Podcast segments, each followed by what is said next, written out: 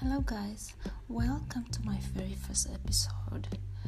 Um, and today's topic will be about how to improve yourself.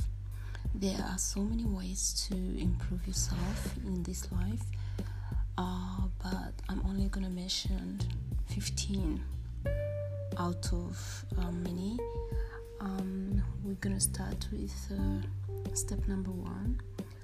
Um, which helps you to grow, stepping out of your comfort zone.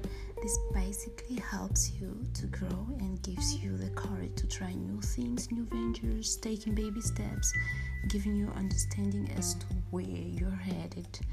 And number two is push yourself to do something you've always wanted or been afraid to do. Um, all these steps are going to help you, trust me, if you follow.